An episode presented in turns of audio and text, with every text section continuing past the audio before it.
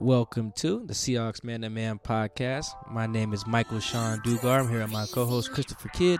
Make sure you follow us both up on the tweet machine. You can follow me at Mike Dugar. That is M I K E D U G A R. Chris, holla at him. What is up, everybody? It's your boy Christopher Kidd. Be sure to follow me on Twitter at CKIDD206, and that's CKid206. I didn't. I don't know if everyone knows this, uh, but training camp is not the entire like summer or not like the entire month of August. Training camp does end. There's only so many camp practices, quote unquote, and the Seahawks have reached the point where that's done. I think they have 12 because everything's 12 in this city, uh, and that's done, Chris. So uh, we can kind of. I don't. I don't want to do something where we like give away like training camp awards and nothing because that's silly because that wasn't real football. Uh, but we have got to a point where like the guys who needed to prove something, quote unquote, in camp, they've they've either done it or they haven't. So I want to talk about those guys because really we can't talk about the game, the preseason opener against Broncos, because we weren't there. For those of you guys who are wondering why we didn't drop a show after the preseason game, Chris and I were in Miami at the National Association of Black Journalists annual convention and career fair. It was very dope. Uh, had a great time. Both of our it was your first time in Miami too, right? Yes. Oh yeah, great time in Miami. Great time being around a bunch of journalists, networking, and the best part about it, well, the best part about it we can talk about on the podcast was that we didn't have to watch Geno Smith and Paxton Lynch for three hours. I am very, very, very sorry for any of you guys that that endured that whole thing. Spent your Thursday night uh, watching Paxton and Geno. I did go back and rewatch the game, uh, but good God, I think I I think I tweeted. I don't know if you saw this, Chris, and I was like, "Yo, I'm about to rewatch the game, but first, let me get some input from you guys. What did we miss?" And then somebody was like, "Go to the beach instead." You know, that's the best, the best advice I got because I didn't watch the game until I got back uh, from Miami, and I, I was I should have tweet I should go tweet that guy back and like, you know what, man, I should have went to the beach because that was absolutely that was absolutely awful. I I told Chris not even to go back and watch it. Trust me, dude. You don't want to. I haven't gone back and watched it yet. No, please, please. I don't think I will. No, no, you didn't. You didn't miss nothing. You didn't. You know, no, no, no, no. I no. got three other preseason games to dive into. and we'll actually get some starters in those that helped. I think which starters played. I actually, I have it in front of me. Like no Russ, no Duane Brown, no DJ Fluker, no Bobby, no KJ. I don't even think Poona Ford played or Jarran Reed, and then no no Bradley McDougald. I think those are the main guys. They did, however, this is before we get into what we're going to talk about today. They did play Jason Myers, and you know what he did, Chris? Do you know what he did? I already know, man. Y'all know what he did. Y'all, you, you, he missed his very first kick. Now he didn't make all the ones after that. To be fair, he missed his very first kick. That boy had been kicking the whole off season. He had been kicking for weeks in camp. He had even did warm up kicks that day. He might have been the first one to the facility if he was able to beat Russ that morning because Russ is there the crack of dawn uh, for games, and he missed. You know what?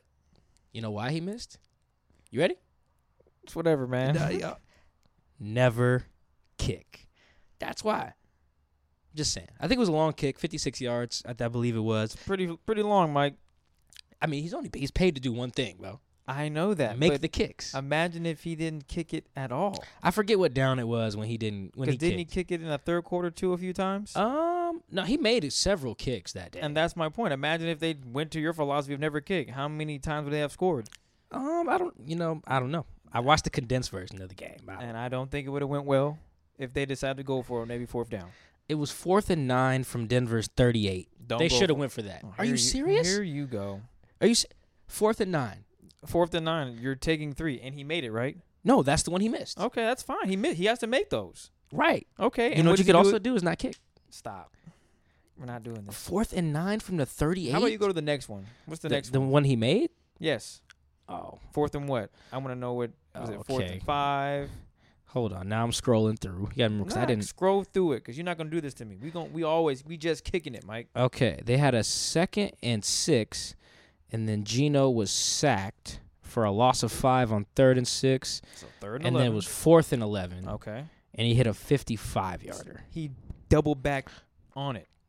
Congratulations. This one makes a little bit more sense because it looked like there was only 45 seconds left in the half. You gotta get But even points. then, you're, they was on a 37. You know what? I went for that too. Uh, I need to see the timeout situation. this man, actually. Mike, have If they had their timeouts, then then I might Mike have gone gonna for have it. y'all losing games because you went for it. It's weird. Denver actually called timeout after that sack. That's weird. Oh, yeah, that's weird because then they then they kneeled out the clock when they got the ball back. Uh, very weird. But yep, I, I might have went for that too. Crazy. Yeah, man. Let's see. They also kicked on fourth and ten from Denver's twenty-five yard line. Bro, you If take have the tw- points. if you're at the twenty-five, just go. you have to take the points. If you don't get any points, that's a failed possession. And see, this the is point is to score, Mike. If Uh, you put up three, that is a success. If you put up seven, that's even better. If you don't get any, you have failed.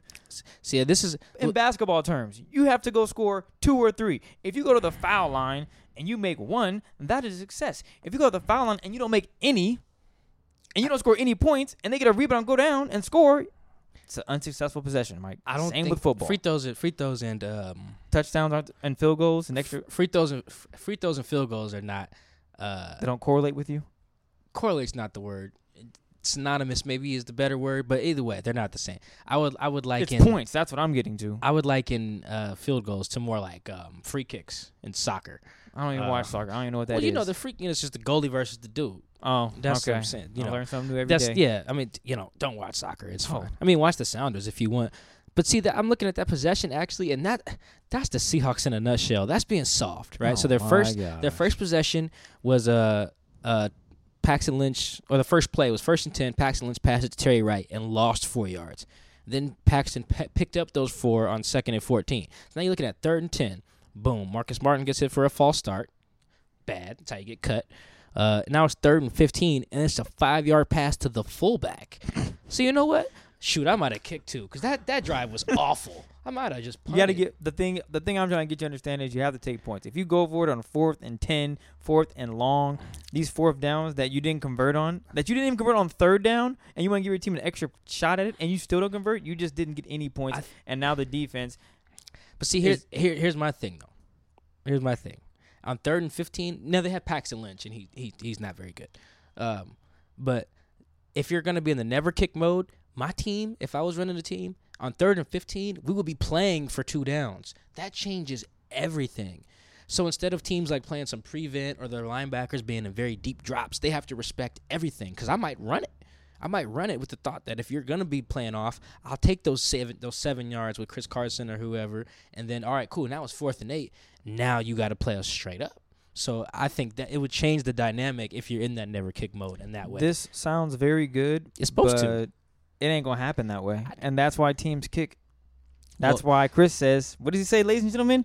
Just kick it." And I can imagine everyone listening, they've said it with me as I just Unless did. they're Bears fans.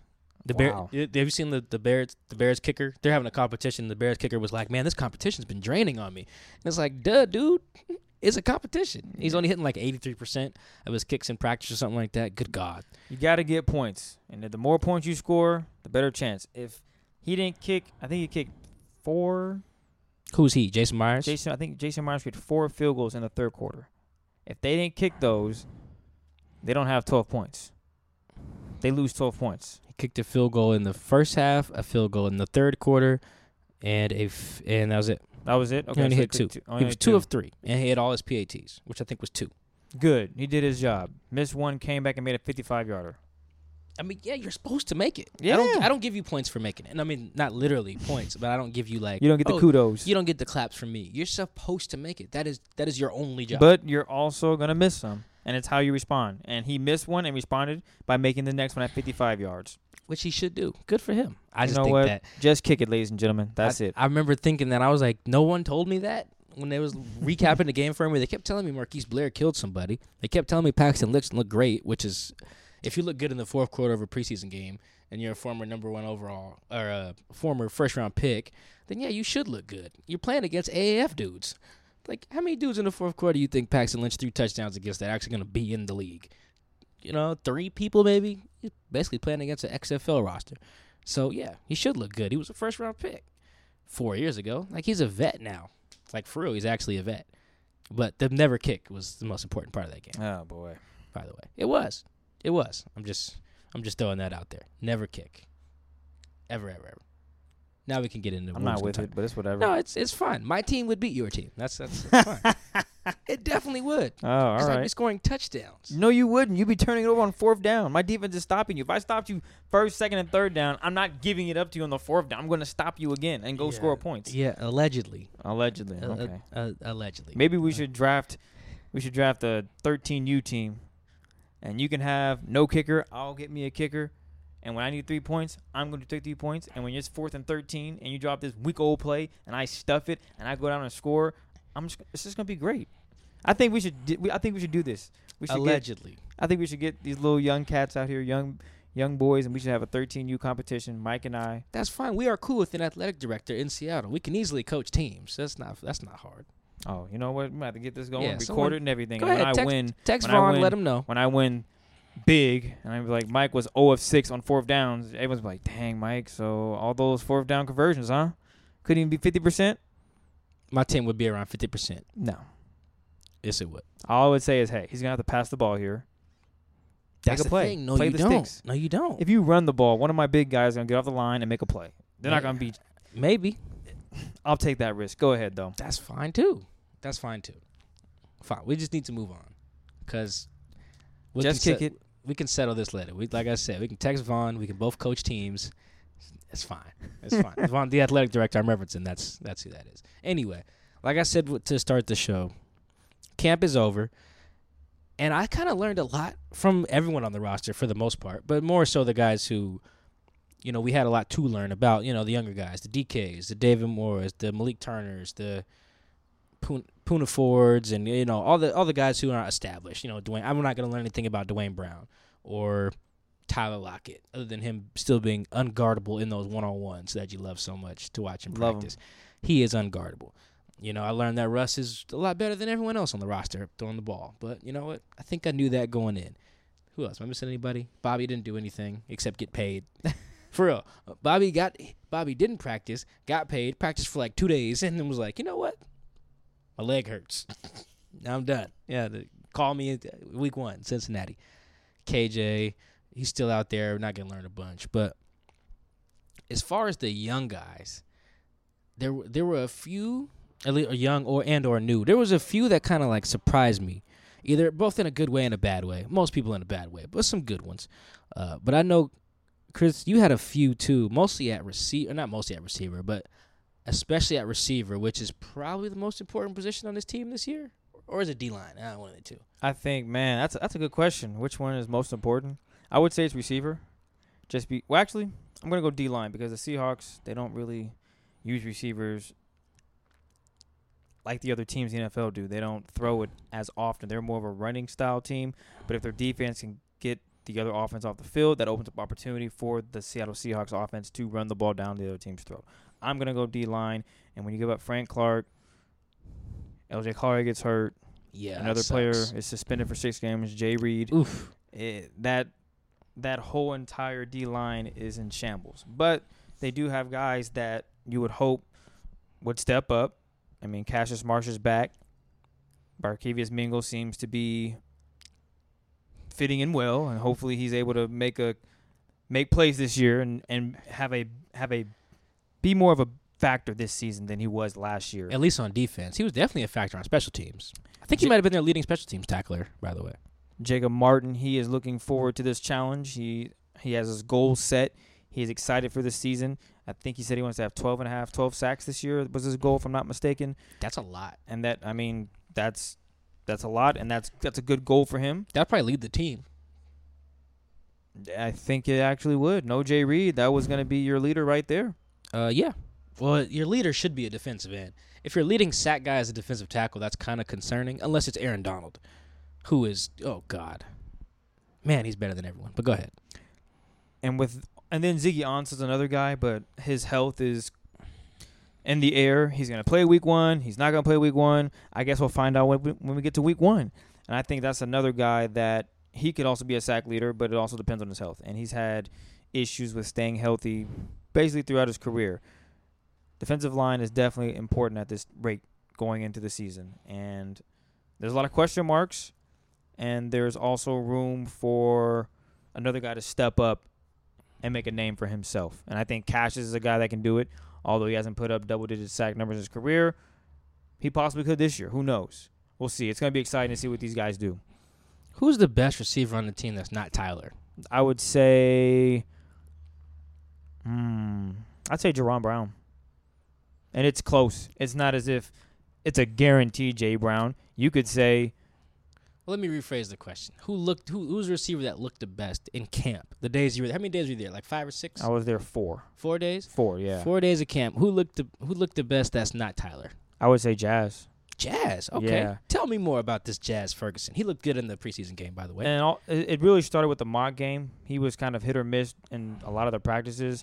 But to be honest, I mean, John Ursua looked good, mainly in the one on ones. He didn't really get too many targets when it came to scrimmaging in the practices. But from what I saw well, Jazz Ferguson in the mock draft, ended up getting the game winning touchdown. oh, and the, oh yeah, in Bothell. Yeah. mock, mock draft, mock game, excuse me, and had the Tre Flowers had an opportunity to make a play, but I don't know how he mistimed it. Ultimately, Jazz contended, continued playing, and he was able to make the play. He stayed focused, and he made a play, and that's what you're supposed to do a receiver. And he's doing everything he he needs to do. Again, you mentioned he caught a touchdown the preseason game. I just think he is he's looking good, and he hasn't looked back, and that's a good that's a positive sign. I want to I want to stay on Jazz for a second. Yep. Because uh, he is the guy who looked the best of the receivers in the preseason game. I know, as like I said, didn't watch it. He had four catches for 54 yards and a touch. I want I want to know this though. Is it is it concerning that in those two games, in the mock game and in the preseason game, that the the, the six the six foot behemoth receiver that looked good, at least that stood out the most, was not DK. Actually, I don't think DK played in the mock game, so I would just limit Yeah, that. he was to, out. I would limit that to practices and the preseason game. Like, shouldn't if there's going to be some big guys standing out I and looking good and surprising you, would- shouldn't it be Jazz or DK, not I would Jazz? say DK's more so with Russ. When he usually does in training camp, he's usually with Russ. And when you don't have Russ throwing you the ball, everything changes. You you have Geno, Paxton Lynch. The chemistry might not be there with those guys because ultimately DK is more than likely going to be in the rotation. We agree on that pretty much, right? uh, yeah, for now, For for now. yeah, for now, anything can happen. Who knows? He might fall out and be on the bench. But the likely, the most, what I think is going to happen is he's going to get a lot of more snaps. But with the second unit, it, things are going to be different. Communication, where the ball is, the placement, all of these things come into play. And if you're having Paxton Lynch throw it to you, and in practice you've been going with the ones, that changes everything. You've worked with Russ all practice, and you get in a preseason game, and you're with Paxton Lynch. Now you're wondering, oh, does Paxton know I'm doing this deep corner route, and he's going to put it over my shoulder, or he's going to put it behind me? I mean, they practice with the backups too, They practice, but especially I, with the rookies. but I think he's getting more reps with Russ. At least that's what I've seen. He's had more opportunity with Russ, and it's not a surprise that Jazz, who has been getting a lot, a lot more reps in the second unit and third unit with Paxton and Geno, he was able to flourish because him and Paxton have that connection, and that's where I see the difference. There is Paxton and Jazz clearly are connecting, and DK really is kind of in the middle where he's getting reps with everyone, but ultimately they want him to start. do they? You would, yes, I think the Seahawks want him to start. They want DK to be their starter with Tyler Lockett and Jaron Brown. That would be the What quote about unquote. David Moore? I haven't seen much of David Moore. David Moore has had a very chill camp, and it's not saying that he hasn't done anything, but what have you done? Yeah, no, that's fair. there hasn't been a day of. I'm gonna stay with receivers here. It hasn't been really a, a day of camp, and this is what I kind of mentioned with guys who like surprised me in a good way and a bad way. Like I really expected to see David Moore come into camp and just be killing it, just like lighting it up, making it very clear, like, oh, this DK versus David thing, or DK versus or David versus whoever, Gary Jennings. Like it was very clear. Oh, David's going. He's not gonna go down without a fight. I didn't see that from him. Not to say he, like uh, like you said, not to say he was bad. Uh, Keenan Reynolds, I expected the same thing. I expected to see Keenan tearing it up. I, he last offseason he tore it up. Remember, Doug's Doug missed a lot of the offseason, and Keenan was like playing that main slot role, and he was catching everything. Haven't seen a lot of that. Uh, so I kind of came away from camp having way more questions than answers, kind of being like, "Yo, um, I'm not really confident about anybody other than Tyler. That's why I actually who was the best after Tyler because I honestly do not know. I really don't. Could be JB. It's probably JB. Jaron Brown, that is. But hell, right now it could be Jazz Ferguson. and all- that's good for. Jazz. I mean, he's he wants to make the team. Jaron pretty much is locked in. Is he? I would say a I don't veteran think anybody's locked in other than Tyler. except for Tyler. I don't think anybody's locked in. And even then, if, if somebody calls John Schneider and asks for a first round pick for Tyler, it'd probably trade Tyler. Jeez, man, that's crazy, right? Uh, yeah. And another guy is Gary Jennings, who recently has stepped up a little bit. I, I wasn't at the practices, the, the camps, when he was doing his damage, but Russ is he's he's getting him the ball. He's seeing action. It's been very quiet up to this point, and the ball is being thrown his way, and he's making plays, and that's a good sign as well, because those are those are a handful of young guys that are trying to make the team. John Ursua, he had a a solid preseason opener, had a great catch. Yeah, I he did have route, a, he had a good catch. the route he ran was was wicked Yeah, he's yeah he's good. he's undersized, but that boy he get he has good hands, good feet, and he's smart. He knows when to get down. He doesn't he doesn't take punishment, even though they be roughing him up in practice trying to punch the ball out. I'm like, Jesus, he's your teammate. but and he looks very, very, very wicked in one on ones. It's not fair. They Yeah. should he should be eliminated from one on ones because he makes everybody look bad. Especially on defense. I mean on defense That's because is. covering the one on ones for the slot guys is just so hard. You got to cover the whole field. No linebacker help. No pass rush. No safety. My advice: take away the middle of the field. If you keep them out of the middle, you win every time. You're at least gonna be able to make a play. You give them, you line up face to face with them, and you have you can he can go either way. You're in trouble. If you cheat and go to the middle, and you don't let him go to the middle, and you can go outside, you win every time. But I don't think. See how coaches are saying, "Yeah, take the middle away." I think they want you lined up, even. yeah, and, and don't let them catch it. Which is, dude. No, it's not how it works. You gotta give him. A, you gotta give your defense a chance. Well, Go it ahead, sounds like you have a lot more faith in the receivers beyond Tyler than I do. It's not even faith. It's just how do I say this? It's more of what I've seen, and I like what I've seen. I'm not saying it's going to transition to week one. For all I know, none of this is going to transition. None of this may work. But what I'm seeing right now, it's a positive sign. I do want to see more from Gary Jennings. That means consistent. It, it's taken a while. and a catch. He had no catch in the preseason game. He didn't even have a catch, but again, that goes back to what the Seahawks like to do. Seahawks That's a good point. They like to run the ball. Run the ball. And unfortunately, when you're in the second and third unit, they're trying to get the ball to the running backs. And when you do get targets, you have to make best of those targets. Here's here's I'm gonna be real critical of them because I wanted to t- uh, like kind of spin it forward and ask about you know some guys to look at in week two uh, of the preseason when they're gonna play against Minnesota, much better defense than Denver.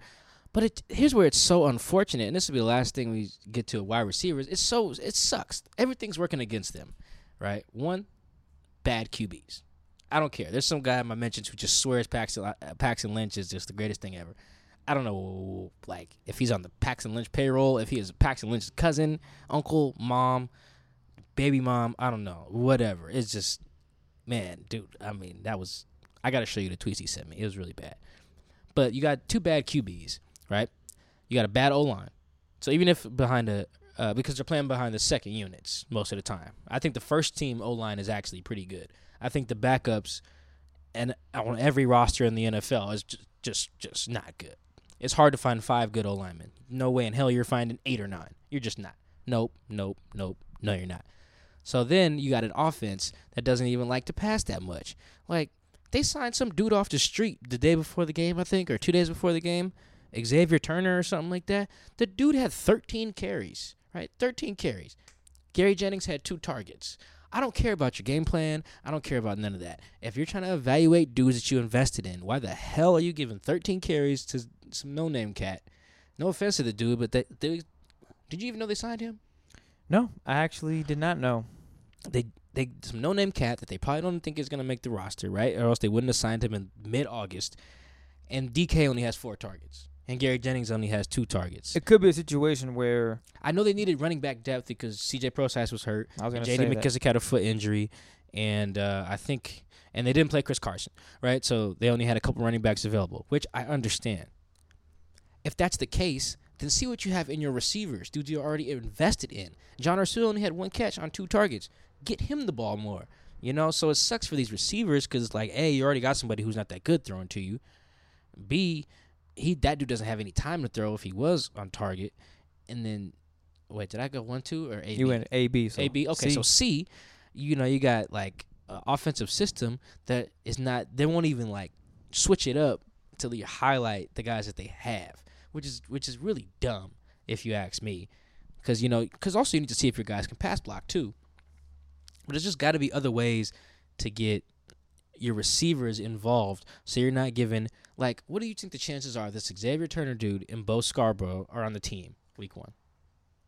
What like five percent?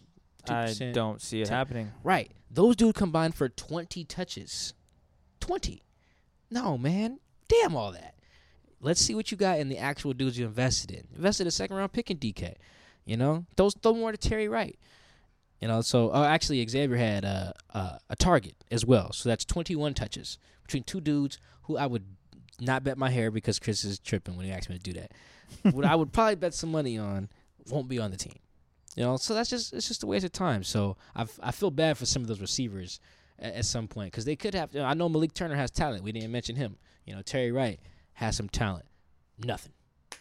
No action. That's a waste. That is like why is Nick Bellore fullback getting targets? Yeah, two targets, two catches. The play broke down. Oh yeah, probably. I mean, that's just a matter of just reading the, the No, I the hear you. Just reading the stats and you're wondering what's going on. yeah, you know, Doesn't make sense. Doesn't add up. that's un, I mean that's that was kind of plus ten is not equaling twenty here. I was uh, very very disappointed to see that because it's going to be like that the next three games too. Unfortunately, Yeah, it's just there's an argument that the guys have to make the most of their opportunities. Yes, that's fine, but this off only that only really works for guys like like Tyler. It really does, or maybe even P. Rich. It does not work for like other guys. Need rhythm. Receivers need rhythm and targets and time to build that. You know, if you just throw to one guy, if you if DK ends this this uh, preseason with like 12 total targets, I'd be like, that's not enough. Feed him. Gary Jennings should finish with like 15 or 20. Fourth round pick.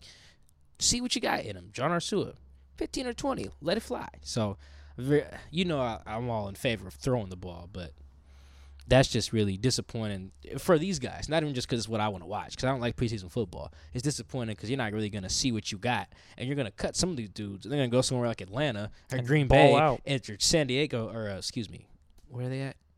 L.A. Yeah, L.A. or hell, even like Detroit, and and have much better careers. I think. Which is also we've good seen it before. Alex Collins is one of the guys, even though he got recently cut, but he didn't pan out in Seattle. Went to Baltimore, had a really good productive season. It Yeah, he's a happens. baller. It happens. Yeah, opportunities matter so a lot more than um, not a lot more. I think opportunities do matter a little bit more than talent in the preseason. You just need opportunities. That's all. Well, don't want to stick too much to the preseason, but another position that's has caught my eye is at the cornerback position. I mean, from what I've seen, they've looked decent. They look comfortable, especially Shaquille Griffin. I think he's playing his own pace. I know last year he was saying that he was trying to be someone that he wasn't. He's trying to be Sherm. Yeah, and I think this season he is playing within his limits. I mean, what was it on what's today? Wednesday on Monday when we got back from Miami, he made a play on the ball. he dropped the interception, but he was in perfect position. And those are things that you want him to do. Only difference is in the game you want to pick it off. And he's going to be going up against better competition, better receivers. He's making the strides to be a top 15, top 20 corner in the league. I think for the Seahawks to be where they need to be in as like a team, he needs to be like top ten. And if he's at top 15 by the start of week one, that's perfect. He can only go up from there, right? And that's what you want him to Well, be. he he can go down. He but- can, but you would hope that each week he gets better and better as the competition ups and he faces better receivers, more throws to his side, I things mean, of that nature. Yeah, there's some good guys that he's gonna go against. You know, I mean, theoretically in the preseason, it'd be dope if he goes against Thielen and Diggs, and he might then get a few snaps. and then uh, who's who's the Chargers dude? I can't remember. Keenan Allen and, They got another dude. and Mike Williams. Mike, Wi- yes. Those are two really good dudes. You Yeah. know, the Raiders don't really have anybody. Oh, Mar- oh Mark was of Dallas, excuse me. They have Antonio Brown, But, but, who knows? With you seen his- pictures of his feet? oh my God, it's not it's not good. that was disgusting. I, well, because I thought it was frostbite, and I thought only that only was cold, but apparently Blistered. His, feet got too hot. That was That's- nasty. That shouldn't be called frostbite though. That's, see what I'm saying? That was like, Blistered feet. yeah, ugh, his feet look disgusting. Jesus Christ. Get that taken care of, baby. I want to uh, see the best receiver in the league do work. Ooh, well, I mean, you can see OBJ in Cleveland. What do you mean? It's AB Julio. I mean, it's AB Julio, It's okay. We DeAndre, etc. actually, yeah, it could be, could be, could be D Hop. Like I, so I, I do like what I seen from Tre and Shaq. I'm with you. on that. I just wish they had more. Uh, I wish they had more turnovers in camp. I don't think I've seen either of them. They a pick. dropped. They, bro. I literally looked at Shaquille when he dropped it. I don't know what he said to me because there's music blasting. He, he he moved, and I'm sure he said something, but I couldn't hear him. Yeah, he motioned as if like his feet were the problem. I'm like, no, bro. Your feet were fine. You just need to catch the ball. yeah, the ball hits you in the hands. It doesn't matter if you even have feet. and you have a visor. There's no sun in your face. You're good. Uh, yeah, I'm sure that visor is tinted. I Uh, can't see no, that- eyes. Those absolutely are. Yeah, yeah. There's no. excuse. He has to catch it. Tre Flowers, bro, you're in position. Make the play. There was one play that Akeem King, if he's if he's going against any other quarterback outside of Brees, Rodgers, Russ, Maybe Matt Ryan. uh, yeah, maybe Matt Ryan. Why don't you like Matt Ryan? It's not that I don't like him. I just don't know if he's putting it there. I think he's elite, man. So out of there's four quarterbacks. Tom Brady as well. Oh yeah, Tom Brady, Aaron Rodgers. I named those guys, but maybe even Pat Mahomes. But the thing is, Akeem was in perfect position on this corner route. He he just didn't turn his head, and they do these drills every practice. You have to remember to turn your head. It has to be just one, two, just like it, it's almost it's almost like walking. These things you just have to do. You take one foot, put it in front of the other, and you're just moving. Yeah. When you are running with the receiver and his head turns and you're hip to hip, you should also turn your head. You're not going to lose a step. Just turn your head. And it's crazy to think that these guys either forget or they're thinking too much. Had he turned his head, he might have made a play on the ball. But the way Russ dropped it in, Yeah, that was perfect. The It- player talking. it- this it- was in a one-on-one, by the way, yes, which is slit, uh, tilted in favor of the offense. But he played it. He played it perfectly. Had he turned his head, 50-50 chance he makes a play. or but there could have been a safety there in the real game too. Could You have been a gotta safety. factor in that as well. Take That's a big why. hit, catch it, whatever the case may be.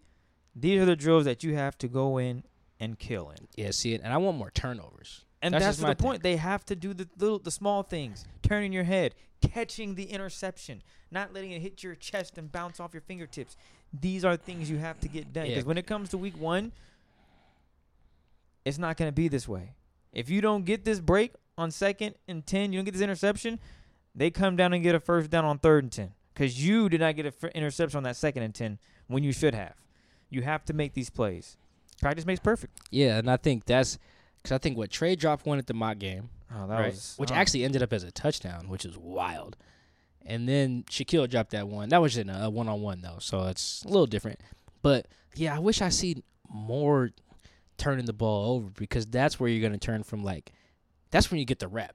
yes, Like I mean, obviously, guys know like if your eh, quarterbacks realize if like, oh man, every time I throw over there, it's incomplete or he's getting his hands on it for a breakup or whatever. But once you start taking the ball from them, that's when you're in their head because that's when they go to the sideline and their coach is like, "What are you doing?" It's like, "What are you doing? What team you on? Who you throwing at?" You know, the offensive coordinator, the QB coach is like, "Look here, you throw it to him again, I'm taking you out." Unless you're Nathan Peterman, you can throw five picks in a first half and get picked up by the Raiders. and still get. Oh my God, what is Jon Gruden thinking? He's not. Actually, I know what he is. He's thinking he's thinking use as much profanity as possible. He probably asked them at HBO, "Can I cuss?" Like, yeah, Hey, man, this is this is, Mike. this is HBO. I'm not into dreams, man. I'm into nightmares. Oh, that was so corny. I loved it. That was corny. I, I get what he was saying, I but it was loved it. it was corny. Nightmares. I was like, ooh. See, Hard he, Knocks. He, thought that was fire. I, I should I, drop that clip in there. I do like Hard Knocks. I think, like I said, it's only my second year watching it. Uh, but whew, man, it's very dope. Also, the Raiders are gonna suck this year. Five and eleven. Ah, five wins. That's generous. You think less? Yeah, man, they might win like two, two, three games. Want to bet dinner on this? Uh, let me wait till see regular season. You kill me with this. I be trying to make bets with you, and you gotta wait, man. Are you are you guys listening to this? Every time I try to bet, Mike, I gotta wait. yeah, I want to wait till the regular season. The regular it's three weeks away. G, what you need to wait for? Something could happen. What, Mike? Someone get hurt? Yeah, They still gonna get five wins. I think, for example, in the in the NFC West, I think things change a lot if Pat Mahomes blows out his knee. Then I think the division is wide open, and the Raiders could probably sweep the Chiefs if their if their backup is who's their backup? I don't even know. Exactly. See what I'm saying? So, y- y- you know, maybe then that would force other teams. To, the Raiders like, oh, let's let's make a trade now. Let's let's let's go all in because the division's more open. You know, I don't know. The Chargers would still win the division in that scenario, but I'm gonna call you Mr. Hedge. no, that's not hedging. That's just being smart.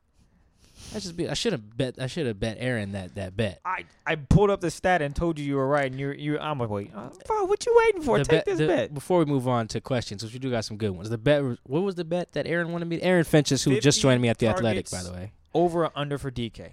Uh, Fifty targets. uh, that's because basically you were explaining that Tyler Lockett was the number one receiver last year, and he only had seventy. And you're telling me that DK Metcalf is gonna have over fifty? No, that's the thing. Aaron didn't. Again, I'm talking about Aaron Finches, who just joined the Athletic uh, to help me cover Seahawks, and he's doing some Ducks. I didn't even mention Tyler. no, you did. No, that that was at the end. Before he was just like, uh, DK is going to get a bunch of targets. I said I'll put the over under at 50 and a half and take the under, and he was like, Oh yeah, no, you're crazy, you're crazy. And then I put it in perspective when You're he, right. he wasn't hearing me. I'm like, Okay. dude. Tyler was the number one guy and it got 70 targets. So you think a rookie DK in an offense that doesn't throw is going to get way more than 50? You're tripping. And then, yeah, you pulled up the number to confirm that Tyler got 70, and he was like, oh, I don't want the bet no more. But I wanted to wait until the regular season before making Change your Twitter bet. handle to regular season Mike. No, you just got to make sure. Because you can Why would I bet on something that's three weeks out? There's a reason nobody's doing their fantasy draft right now. They're Really? waiting. They're waiting until the preseason. My guy over. Slickhawk did his yesterday. Did he really? Yeah. How many leagues is Slick in? Thirteen. Man, twelve. Yeah, bro. Oh, man. Slick's probably in twelve leagues, bro. That's that's why you have to wait until. That's actually really stupid to do that. Why would you do that? I don't know the anticipation. You're excited. Woohoo! Yeah, no. Mess around. Your whole entire team is injured. Yeah, because all it takes is one play. George Fant got hurt in the preseason game. Your quarterback teams right here playing their starting quarterbacks in the preseason, which is stupid. Unless it's like Kyler Murray because he needs the reps. But yeah, no, that's bad. But that's why I wait till the regular season because I need to make sure everyone's healthy. Regular season Mike. That's your new name. Well, the day before week one, we can bet. That's fine. Bet dinner, whatever. I'm gonna call Aaron again. be Like, bro, let's make the bet on DK. You take me to El Gauchos too. What's that? I don't know, but I heard it's expensive and it's delicious and the steak melts in your mouth. It's downtown somewhere. i never been. Oh yeah, no, no, we're not going there. Oh, there's a cap on this. Athletic don't pay that well. Uh, I mean, we do, but I don't know. If it's, I don't know if I'm in that bag range. I think that's for like I'll get Shams something. and uh, I'll get something simple. somebody you know, else. A steak. Yeah, that's fine. Steak's fine. It's probably the most expensive thing there, I believe. That's the most expensive thing everywhere, except for like lobster. All right, let's get into these Twitter questions. We got quite a few. We'll start with Ron at underscore Ronye West. He starts off with a great question. I'm gonna say yes. Well, that's Kicking- the point of the question. Can we kicking- agree? We cannot. See what Mike, We can't. you need to get on board with this. I will never get on board with kicking. Whatever, man. That's fine. Do you think the Seahawks will keep six wide receivers for the start of the season? And if not, who's expendable? I don't know where this. If you could find this for me, Chris, please do. I don't know what. I think I've seen this like three times this week. The keeping six receivers thing. Who did someone write that? Did Pete say it and I missed it? I, I have no idea to be honest. But no, I don't think they'll keep six. I mean, I guess they could, but what's the point? You know, if like if unless your sixth is like J.D. McKissic and you're trying to like squeeze out a roster spot, which doesn't make any sense because they're not even going to use J.D. the right way anyway, even if they do keep him. Uh, who would the six even be? I mean, I guess you, you do the sixth if you don't want to lose any of your draft picks. Maybe that's what you do. But no, I still think they go with five. Who did I say my five would be? I think I went with DK, Gary, JB, Tyler, Doug. Was that five?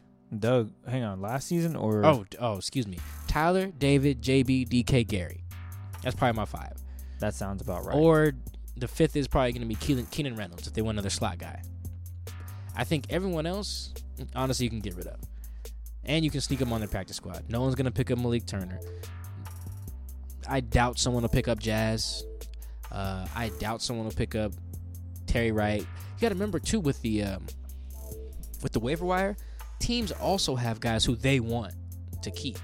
So every team has 90 dudes right now. So they, when cuts come, they probably all have like mm, I'd say like six or seven guys that they're thinking we don't want to lose. We don't want to lose. Like practice squads aren't full of just pickups from other places. Teams are usually looking at maybe like a handful of cats from across the league that they want, and you really got to ball out, you know, or be a high draft pick for me to be really thinking that you're in danger of getting picked up. Like I think if they dropped Gary, maybe they have a threat of losing him. You know, that's and that's because he's a fourth round pick. But like even like a Ben Burr-Kirven, you probably could get back. Travis Homer, you can probably get back. John Ursua, you can probably get back. You know, so I wouldn't even worry about guys to that extent. So, uh, who's the question? Oh, Jazz. Uh, my man says if he's scared if Jazz get picked up. I don't. I really don't think so. At the end of the day, Jazz is an undrafted dude that teams just didn't want. Uh, so I think he would need to have like four catches for 54 yards and a touchdown every week. You know, for like the Falcons to be like, oh yeah, we'll, we'll we'll we'll take him and put him on like our active roster, our practice squad. I think it's a slim uh, chance here because you're still getting graded on a curve. Uh, you know, you're still Jazz still made those catches and those plays against dudes who probably won't be in the league. You know, this year. Teams know that. Every team has a director of pro personnel who goes and scouts every other team's roster and sees where they can fill some holes. I think they would know that, hey man, this dude keeps catching all these catches in the third quarter of preseason games against nobodies. So let's keep that in mind. Maybe if he's there, we snatch him up, but let's prioritize some other cats. And even if they did keep Jazz as a fifth or sixth receiver, Chris, you know how many catches I think they would combine for? The fifth and sixth receivers? Seven. I, I'll go 10. 10 catches between the fifth and sixth receivers on the roster for the season. I wouldn't even be worried about it too much. That is a good question, though, except for the kicking thing. Oh, God. Kicking does matter, but you shouldn't do it. Whatever. Mauricio, he wants to know, aka at gnarly rad dad, thoughts on CJ Prosise. Is it about time the Seahawks move on? Um, probably at the end of the, the preseason. I don't think there's a reason to cut him now. It's just for what you need running backs to for camp bodies. But yeah, that's probably done. Like, and I, you're not supposed to root for people, but I've mentioned on the show before there are people I've liked on the team. You know, I like Mike Davis. Uh, you know, I liked uh, I like George Fant. You know, I, I like CJ Prosise. I like Doug. You know, like Bobby, etc. I like Frank. I like CJ. I think CJ's got talent. But if you're not healthy, you just can't. They can't pay you. They just can't keep you. What does he have now? A hip thing? I mean, the man has ended up on IR every year of his career. That is an unbelievably bad stat. I think for a talent, CJ is probably just as talented as everyone on the roster that's not named Chris Carson. No lie. This includes Rashaad Penny. I'm not even joking. Man, if you can't stay healthy, it just it means nothing. Uh, if you're not healthy, you're no more valuable to the Seahawks than me and you. For real. We're healthy. Well, Yeah. until we take some hits. But yeah, I think I think it's time to move on. I still think the best bet for all parties involved is for CJ to get healthy, ball out in the preseason, and then get an opportunity elsewhere via trade or something like that. Some team, some teams uh, running back gets hurt. Like I think Kenyan Drake in Miami is hurt. You know, he gets hurt, and then boom, oh, we need a guy, you know, third down guy.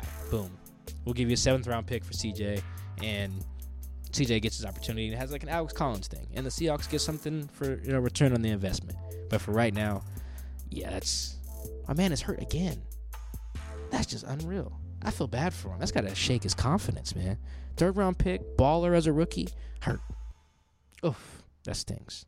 But yeah, that's done. It's unfortunate. Thanks for the question, though. Anthony Green at little underscore greeny 1986. Who would you draft to a fantasy roster from this Seahawks offense and why? Not many dudes. This is gonna be a terrible fantasy team. Like in terms of like having guys who would be valuable, I would say you take Russ, obviously, if you can, like high too, first round pick. Take Tyler as like a flex, maybe, maybe. I mean, I would take a lot of teams number twos over Tyler. You know, like uh, I'd take like Thielen and Diggs both over Tyler. Maybe that's a bad example. Yeah, But- you're not doing that. Yeah, I would. In terms of a fantasy team, You're wild. What? Oh wow. Yeah, no. I would take both of them. Uh Oh, you're saying you would take? Okay, I thought you were saying the other way around. My bad. yeah, like fantasy. I Yeah, would you say like you would I- definitely take Diggs and Thielen over Tyler. Yeah, there are Okay, some got teams you. where I would take their second or even like I I, I, might you even were saying you would take Tyler over those two. I was No, about to I might even take cut like this a mic off and leave you here. who's the number 2 in Atlanta? Calvin Ridley. Might take someone Mohamed like, Sanu. I wouldn't take Sanu over Tyler, but like, I'm just my point is that I would take some team's second dude over Tyler because of the volume that they would get in their respective Compared to- offenses. Yeah. so to take Russ, Tyler, I'm missing somebody. Oh, Chris Carson. I That's actually take about Chris it. Carson pretty high. I might take actually take him before Russ, depending on what league you're in.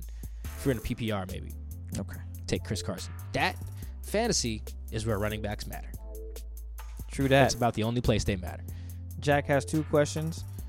At Aquaman Pig, if DK continues to disappoint the last three preseason games, what would it mean for his rookie year? It mean he was. Uh, excuse me. It would mean he's a rookie. I mean, that's how it's gonna be sometimes. You're, I think who do we have on the show? It was Dane maybe, or maybe it was Doug Farrar, who was like he'll he'll have he'll have a, a roller coaster season. He'll have some games where he looks great, then he'll have some games where he has like one or two targets or catches. That's the problem with an offense where you don't have high volume.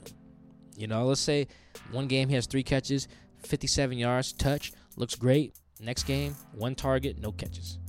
You know, that could be in the preseason, that could be in the regular season.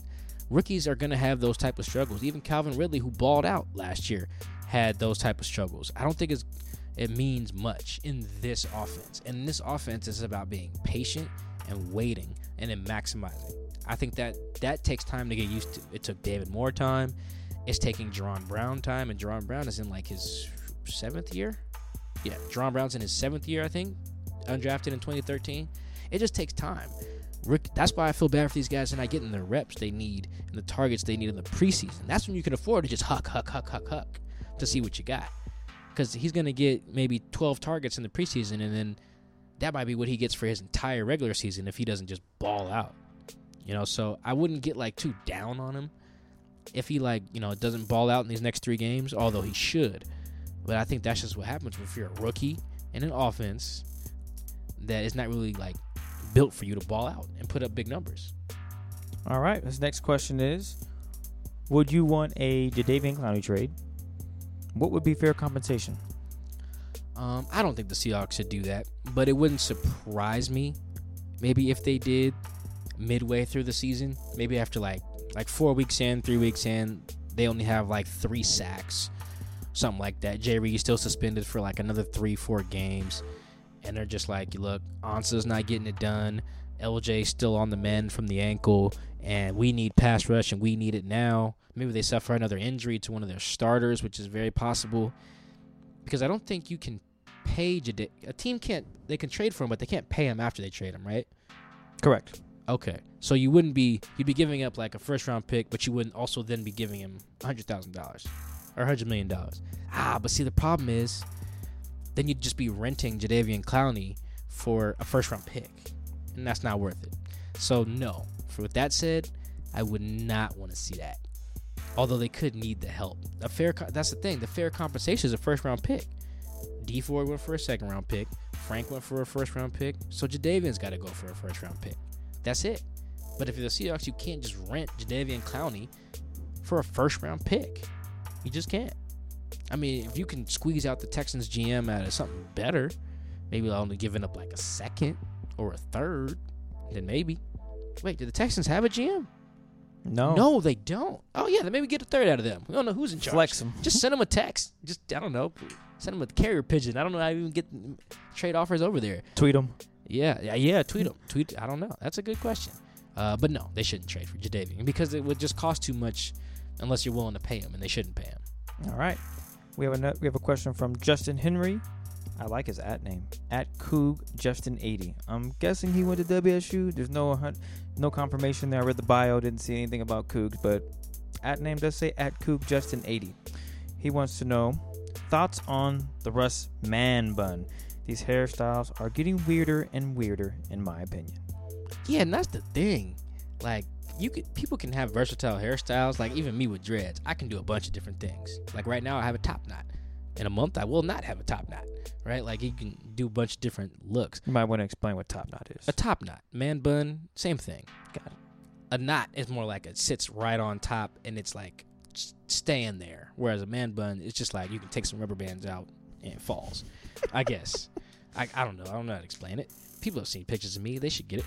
Uh, anyway, yeah, I don't- it is weird because it's like I get being like racially ambiguous, and then you can kind of experiment with like both sides of your, your your culture, I guess, and try a bunch of different things. But like, he's got like the conk going from like the Malcolm X. You read the autobi- autobiography of Malcolm X, right? Yes. Remember he was Detroit Red and Oh, had the man. conk going and was like pressing his hair, and it's like it's like an evil villain mastermind type of look, and then he'll just have like the the regular curly hair look. Someone in college told me Russ looked like a Bernstein bear, and I, my goodness, that shook that. the newsroom, bro. It shook, because I had to Google what that was, Oh man. and I see it. I was like, oh my god, who would think Oh, of that? A Bernstein. I, I don't know if I'm saying the word right, Oh, but oh my god, Yeah, it's so weird. That's funny. It's the weirdest thing ever. He's got the braids where he looks like Queen Latifah and set it off. I don't, really don't know. For real, bro. Or it looked like Calvin Cambridge and like Mike. It's Oh, just they are disrespecting my guy Russ. for it's just so weird. Like I get versatility. That's not the versatility that you're supposed to have. It's just it, instead it looks like a uh, identity crisis instead of like versatility. You know what I mean? Yes. Because like Sierra can do a bunch of things with her hair. She can have braids. She can have the micro braids, box braids. She can have a little bob cut. She can have you know a bunch of different things. Have a relaxed press, whatever. Boom. She can have the natural afro, and it can all look normal. You know, Russ with all these different looks. he'd be like, bro, who are you today? For real. You Mr. Unlimited. You Russell. You know, I don't know. It's very very strange. I'm with you. What was the name on that? Justin. Yes. Justin that's Henry. A, that's a great question. That's a great question. Next up, Paul Martin at P Martin, Katy, Texas. That one sounds familiar. Yes. He always asks questions. Appreciate the love, man. Hell yeah. On the cut to 53. What players are most likely to get traded instead of being cut? Do we have borderline players with trade value? Oh yeah, pull up that list real quick, Chris. Chris made a list of this. This is actually a great question. We looked at this before the show too. This is a great question. Is this the last one? We have one more. One more? Okay, so I won't spend too much time on it. This is a very fascinating question because you have to factor in injuries too. Not to only the Seahawks, but to other teams. Like I mentioned, Kenyan Drake, I think, is a running back who's hurt right now. Um, teams are going to play more preseason games and have more guys who are hurt. D linemen, tight ends. You know, uh, I think one of the homies from Seattle just got cut because the Falcons QB got hurt in their Hall of. Were they in the Hall of Fame game? Yeah, they were in the Hall of Fame game, and the, the Falcons needed to sign a QB, so they needed to cut somebody. Cut the homie who plays DB. Like, there's always going to be like needs based on injuries or whatever. So I think with that said, the number one guy I think who has the most trade value is uh, a JD McKissic because he can play multiple spots. A team could need a receiver, a team could need a return guy, and a team could need a running back.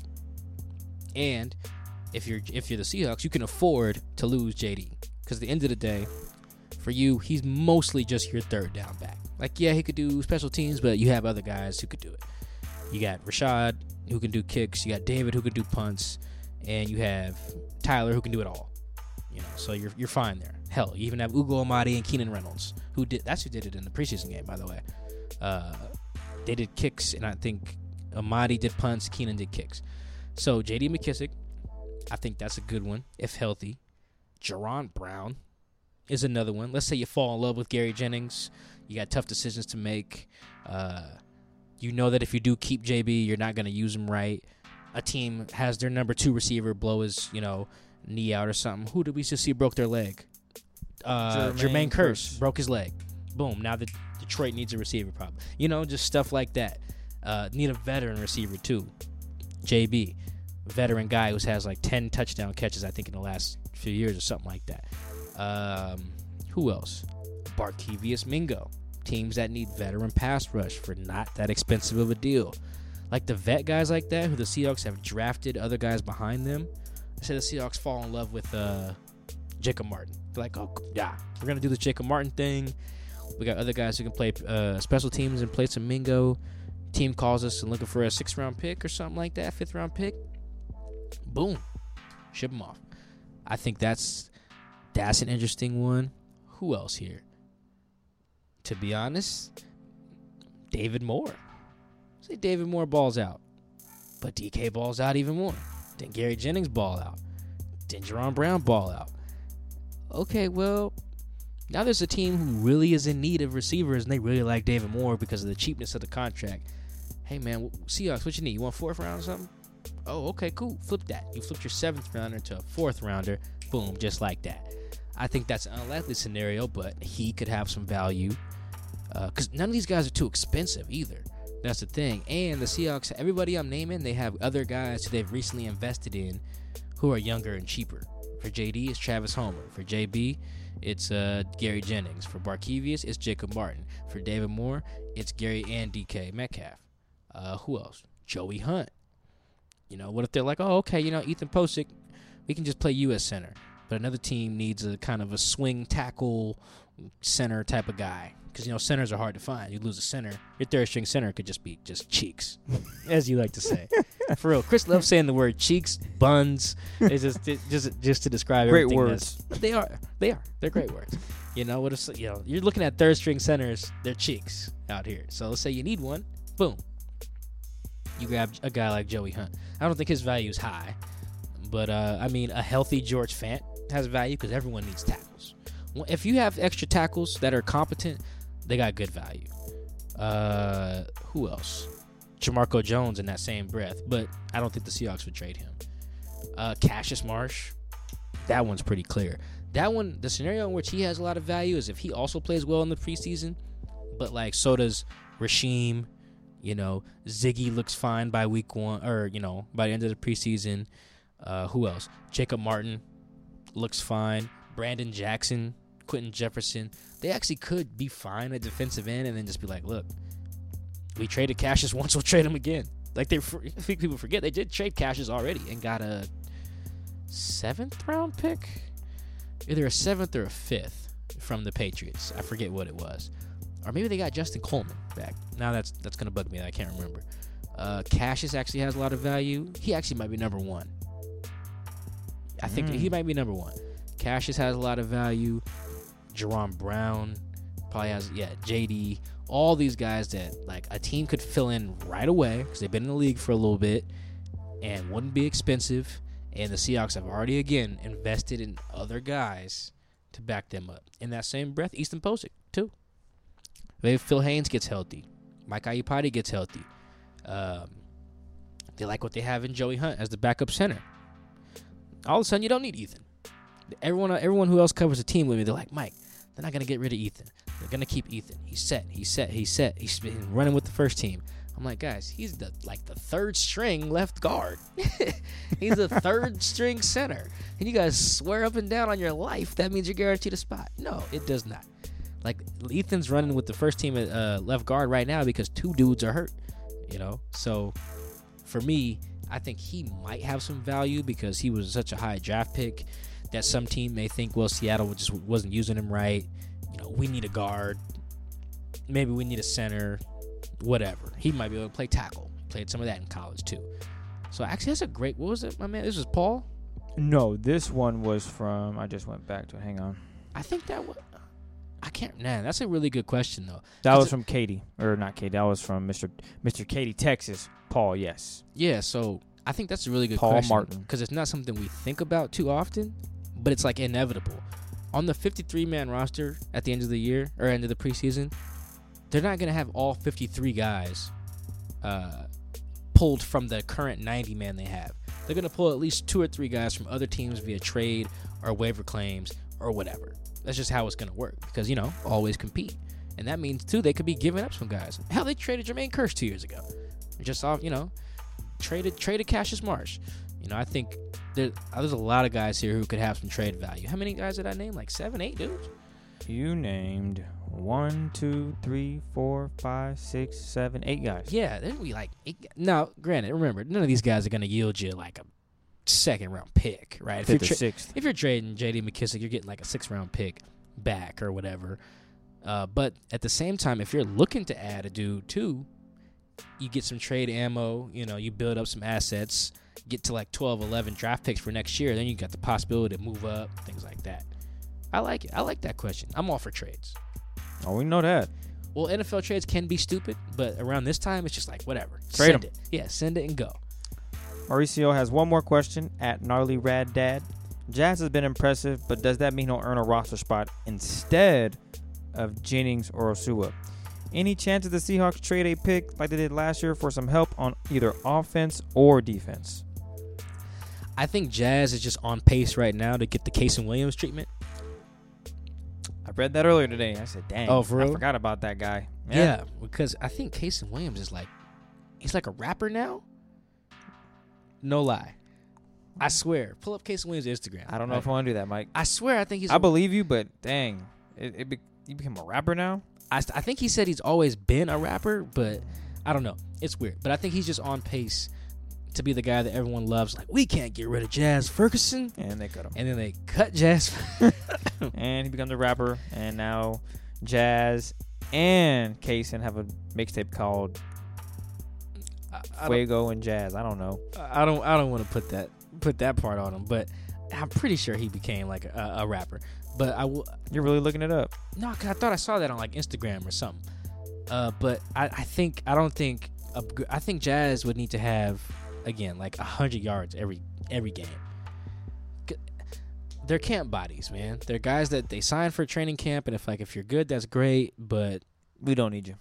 right, I think in a year where they don't have DK, yes, Jazz has a shot. I, I truly believe that. In a year where they don't have DK, that they spend a second round pick on, who they love and who has probably more potential because he's faster, then yes. But no, I don't think this year, this offseason, that Jazz is on pace to make the team, which is crazy because right now he's looked just as good as anybody else on the roster. But that's how cutthroat the NFL is, too. Yep. And last one, one more time. Chances the Seahawks trade a pick like they did last season for help on either offense or D. I don't think you'll see it on offense. I just don't. I don't. I don't even know what position they would look to do that, except maybe if they keep having tight ends drop like flies, because I think they've already lost. They lost two and had to cut them, Justin Johnson and then someone else, and then they just lost Swoopes. Yeah, they cut Swoopes and Justin Johnson, and then they cut. Oh no, and then Jacob Hollister now has a groin injury, and then George Fant just got hurt. That's another tight end, technically. Yeah, they're running out of tight ends. To be honest, who the hell do they have left? Just Will and, Dissly and, and Nick. Nick Vannett Yeah, so I could see them maybe like adding a tight end, just because they need a body. need depth. Yeah, they, they just need a body at that point.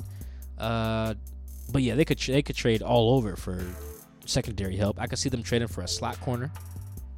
I could see them trading for defensive end, although there's not great talent out there, but could see it happening. And then I could see them. I think that's about it. Maybe a defensive tackle. If they're like, you know what, let's go get some young guy. This Earl Mitchell thing ain't working. Let's go, get, right. let's go get some young guy. You know, this Al Woods thing ain't working. Well, we do want to get back in the swing of things since we are three weeks out from the season. It's time for a hot take, Mike. We gotta get back into that. Oh, I wondered where you was going with that. Oh, come on a now. hot take, huh? You got a hot take for us, man? Well, you should. shout out to everybody who just who. Those are a lot of questions. Those is really good too. Uh, a hot take, a hot take about the Seahawks. Mike, you know me, man. We just want a hot take. Listeners don't care if it's about the Seahawks or not. We just gave my hour worth of Seahawks content. This does not have to be about the Seahawks, my friend. I feel like it should be Raiders related. Well, then shoot it. I've already said that I don't think he's getting past the third year of that deal. Bro, he doesn't know what he's doing. You want to reemphasize that? Dog, he signed Nathan Peterman and we're yelling at him in hard knocks about Peterman not being good. It's like, bro, we all knew he sucked. We all knew that. And then you're over here, oh, you're, you're, my lifespan's running out. It's like, that's your fault, bro. It's like smoking a cigarette and be mad you're getting sick. Like, it's a, it's a cigarette. We You see the truth commercials, bro? We all knew there was rat poison in the joints and batteries and stuff like that. You're And smoking a cancer stick and mad you get cancer. Exactly. It's like, oh, you signed Nathan Peterson to be mad he can't throw. It's like, bro, did you watch the Bills game or the, the game where he threw five picks in the first half? You idiot. Uh, yeah, man. Jon Gruden is so terrible. I think that is good enough as a hot take. That was perfect. You know, I don't even think Derek Carr might not make it out of the end of the year, man. They might trade him. For real, they're just so bad. Oh my god, they're awful. I don't know. Yeah, I don't know if that counts as a hot It take. counts, man. It was good. I think everyone's gonna enjoy listening to that hot take because basically it was about Jon Gruden not making it. No, yeah, he won't. I think everything with them is just gonna go poorly. I, I think AB experiment is gonna be awful. He's gonna have like his first year in forever where he doesn't crack a thousand yards. Dang, I was, I would, that would hurt my heart. Yeah, man. Oakland's bad. When you have bad ownership and bad coaching, you're gonna have a bad team. The Seahawks have had good ownership, good coaching, good teams. Patriots.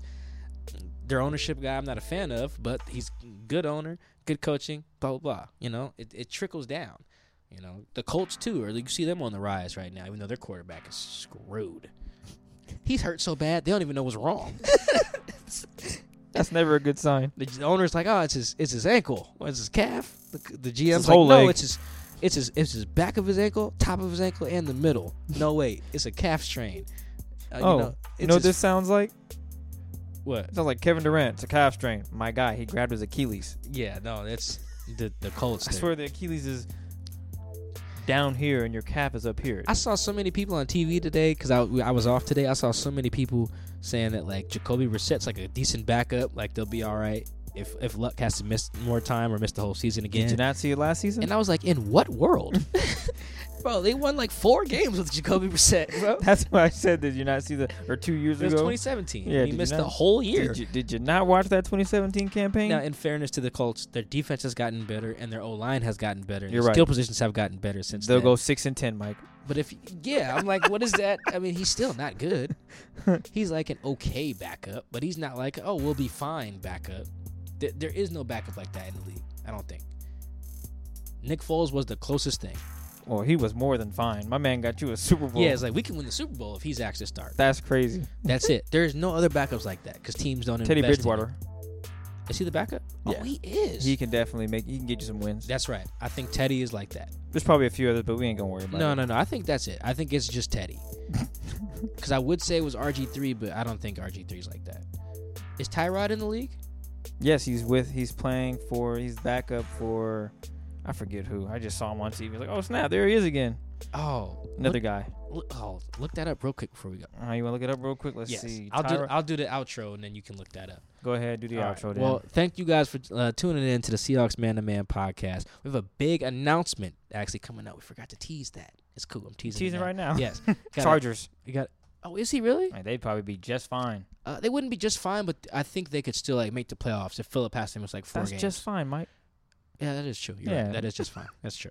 Uh, we got a big announcement coming up here pretty soon, like a week and a half, maybe. You do it next week, probably. Yeah, next Yeah, week. Yeah. Yes, very excited about this announcement. Until then, thank you for uh, tuning in and rocking with us. Make sure you follow Chris on Twitter at ckid206 so we can get him verified. Make sure you follow me at Mike Dugar. You guys already know I'm verified.